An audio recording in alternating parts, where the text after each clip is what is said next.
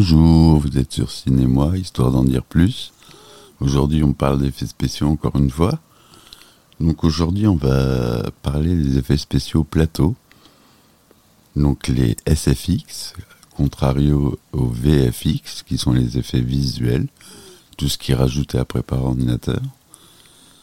Mais on a les effets de plateau, c'est-à-dire qui sont directement sur le plateau de tournage et euh, ils sont utilisés et filmés avec la caméra, ce qui donne un effet réel beaucoup plus avancé, même si la 3D maintenant a dépassé ce stade. Pendant très longtemps, euh, le... les effets de plateau étaient très utilisés. Au cinéma, pour simuler du brouillard, une averse ou une chute de neige, c'est beaucoup plus compliqué qu'il n'y paraît. On imite la pluie en employant des lances incendie ou des rampes spéciales capables de disperser les gouttes d'eau sur une surface qui varie entre 30 et 60 mètres. Lorsque la pression d'eau est faible, les rampes projettent de grosses gouttes. Lorsqu'elle est poussée au maximum, on obtient un effet de brumisation. Le souffle d'un ouragan peut être imité par des ventilateurs géants voire même par des réacteurs d'avions modifiés.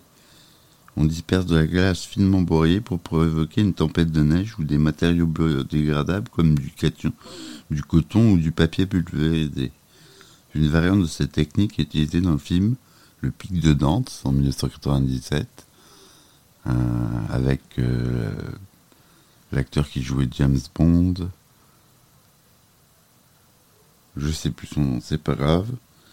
Des tonnes de papiers ont été broyés et teintés en gris, puis projetés à l'aide de ventilateurs géants pour simuler les chutes de champs, les chutes de cendres sur une petite ville située près du volcan. Quand on tourne en studio, d'énormes cylindres de grillage métallique sont suspendus au-dessus des décors. Les, décorateurs les remplissent de neige artificielle composée de polyuréthane inifugé finement broyé. Dès qu'on veut faire tomber la neige, les cylindres motorisés tournent lentement laissant échapper des faucons de fausse neige à la manière d'un tamis. La plupart des machines à fumer utilisent des lotions à base d'huile chauffée et vaporisée. On plonge aussi du carbogaz dans un réservoir d'eau chauffée par des résistances électriques pour générer des nappes de brouillard plus lourdes que l'air qui stagnent au niveau du sol. Des produits chimiques comme la fulmigérite sont employés pour donner l'impression que des accessoires sont en train de se consumer, comme le stylo que le personnage de Parker trempe dans le sang interprété imprégné d'acide du facehugger, la créature autopsiée dans Alien. La scène dans laquelle le, sang ronge le, sol du vaisseau était réalisée en projetant de la fulmigérite sur une plaque de polystyrène. La matière a fondu sous l'action de ce produit corrosif qui produit une fumée étant exposée à l'humidité de l'air.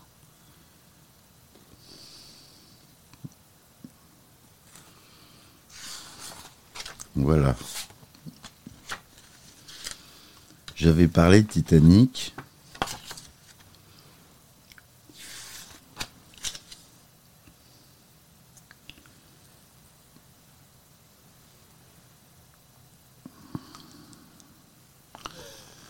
un petit extrait euh, de Titanic. Comment fonctionne le procédé d'inscription laser que vous avez utilisé pour façonner certains détails du pont du Titanic? Le pont du vrai Titanic était composé de grandes planches de pin. Nous avons commandé des feuilles très fines de contreplaqué de pin à une société du Texas, puis envoyé ces feuilles à une société qui réalise des découpes au laser. Leur laser a d'abord tracé le contour du relief de chaque planche en surface, puis il a découpé des groupes de planches selon nos plans. Ces morceaux pouvaient s'imbriquer les uns dans les autres comme les pièces d'un puzzle répétitif, ce qui nous a permis d'assembler le plomb très rapidement. Même une grosse production comme Titanic, il faut faire des économies de temps et d'argent. Le reste de la maquette principale du Titanic a été détaillé sur des chaises longues, des rampes d'escalier, des bouées. Les chaises longues étaient fabriquées par Greg Bryant, il a pris des photos d'une chaise employée pendant le tournage, il a tracé les plans en réduction de cette chaise longue, il l'a fabriquée à échelle réduite en plastique et l'a moulée en silicone pour réaliser des tirages en résine d'uréthane. Les supports métalliques latéraux des bancs en bois grandeur nature étaient très détaillés. Nous avons usiné une reproduction en laiton, fait un moule en silicone et produit une série de tirages en coulant du plomb fondu dans le moule. Nous avons alors fabriqué des petits remorqueurs qui traquent le Titanic hors du port. Ils ont été construits en bois et détaillés avec des feuilles de contreplaqué de pin découpées au laser. Nous avons aussi créé des effets d'usure et de rouille en vaporisant de nombreuses couches de peinture à l'allographe. Voilà ce qui était pour euh, Titanic. Comme quoi les effets de plateau, euh, c'est indispensable, qu'on doit simuler la pluie par exemple. On peut toujours faire en numérique, mais c'est beaucoup plus compliqué et ça rend moins bien. Alors pourquoi s'embêter? Donc euh, le mieux à faire, euh, c'est de le faire sur plateau. Et il y a plein d'effets et de films qui sont sur plateau.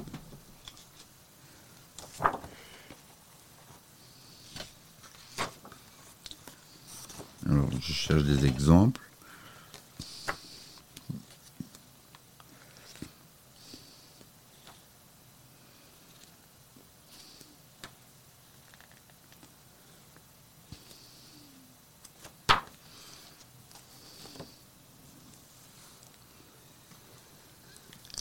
Et euh, par euh, il y a des effets spéciaux euh, sur plateau qui sont les artifices, toutes les explosions. Même si on arrive maintenant à simuler en 3D des explosions réalistes, le mieux est de le faire sur le tournage de toute façon. Donc on a les pyrotechniciens qui sont spécialistes pour les impacts de balles, pour, euh, pour euh, plein de choses, tout ce qui a trait au feu par exemple, c'est des pyrotechniciens. Ça c'est très utilisé en, SFX. Et des fois, c'est euh, amélioré avec les VFX euh, en rajoutant des débris, en rajoutant des choses comme ça. Mais toutes les scènes de description dans Independence Day, par exemple, lorsqu'ils détruisent, les aliens détruisent la Maison Blanche, là, c'est euh, une maquette de la Maison Blanche qui est de 4 mètres, qui a été détruite entièrement à coup d'explosifs. Et ça donne l'effet euh, très réaliste, effet qu'on à l'époque on ne pouvait pas reproduire en 3D. Maintenant on en est capable, même si ça demande du travail, on est capable de le faire. Et euh, tous les films catastrophes d'ailleurs ont beaucoup travaillé avec les maquettes. C'est euh, assez important. Alors comme autre effet, donc on a la neige la neige, très longtemps, ça a été euh, remplacé par des flocons de de purée de pommes de terre. Vous savez, les, les purées que vous achetez, des petits flocons. Eh bien, ils utilisaient ça comme neige.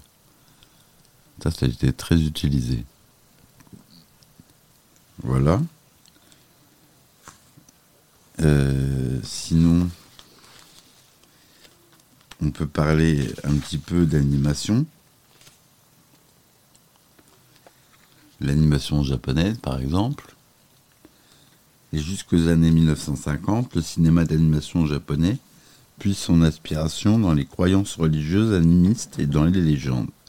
La nature est peuplée d'esprits de toutes sortes, que les réalisateurs évoquent grâce à un papier découpé, à l'animation de marionnettes, aux ombres chinoises ou aux dessins animés. Le renard surnaturel du film Le renard contre les ratons, réalisé par Riku Ochi en 1933 est caractéristique de ces récits de fantômes qui changent d'apparence et peuvent apparaître sous forme humaine, en l'occurrence celle d'un guerrier.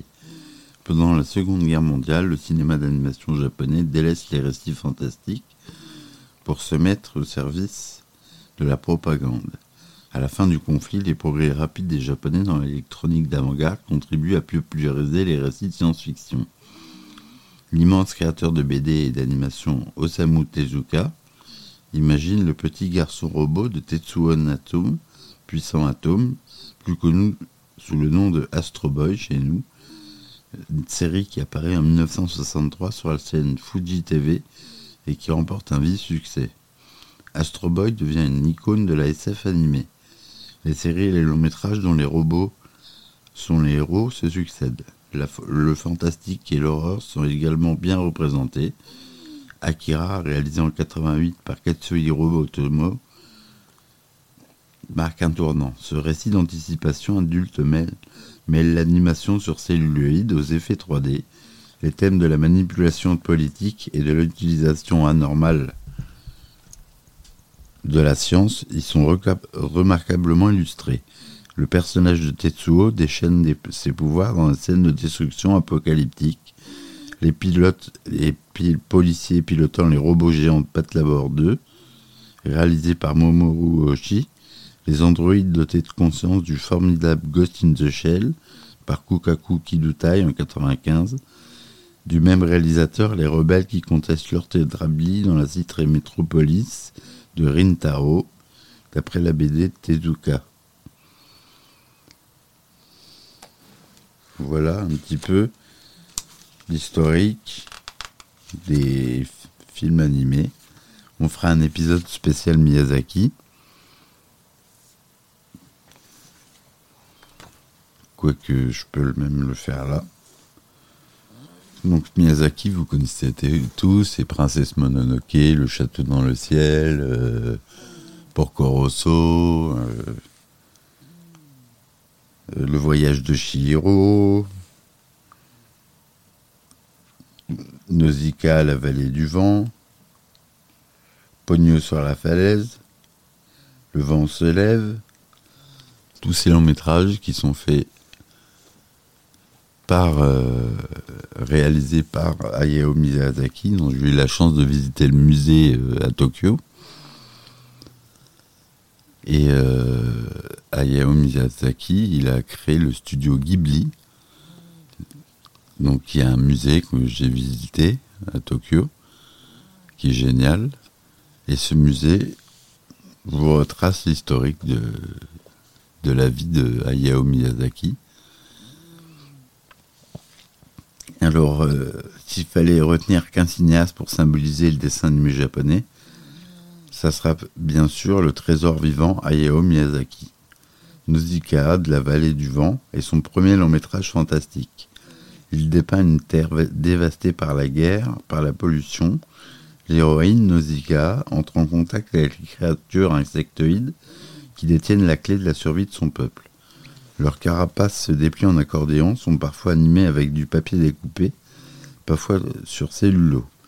Miyazaki fonde le studio Ghibli avec son confrère Takahata et signe son premier chef-d'œuvre, Le Château dans le ciel, en 1986. Depuis Walt Disney et ses réalisateurs, aucun cinéaste n'a su utiliser les effets multiplanes aussi bien que Miyazaki. Les aventures du jeune Chita et son ami Pazu les mènent à la découverte d'une cité volante, au bâtiment ancré dans les racines d'un arbre gigantesque. La découverte de la ville perdue au milieu de la mer et de nuages, de ses jardins entretenus par un robot rouillé, est une vision d'une beauté renversante.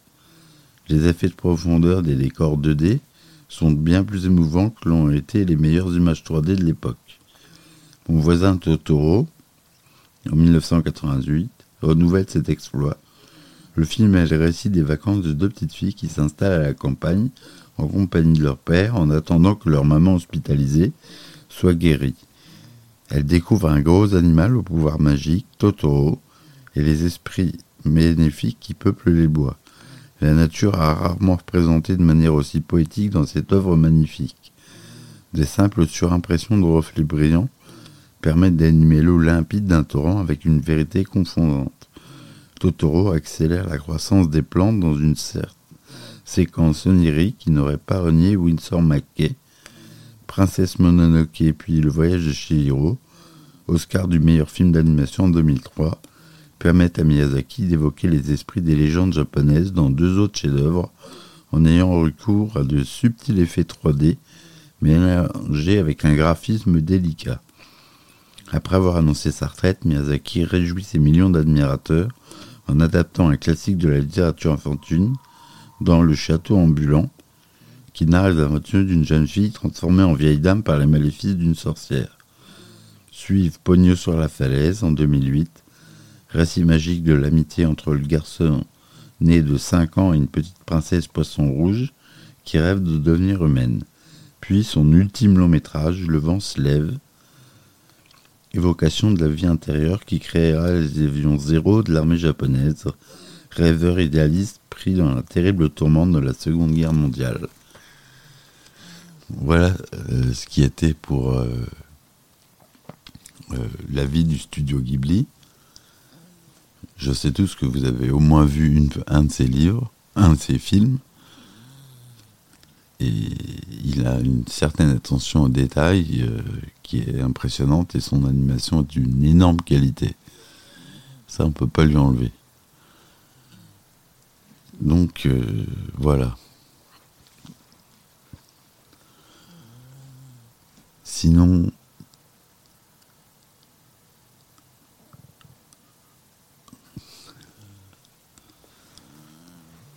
Bon, et eh bien pour aujourd'hui, ça sera fini. Je vous remercie de m'avoir écouté. Je vous dis à bientôt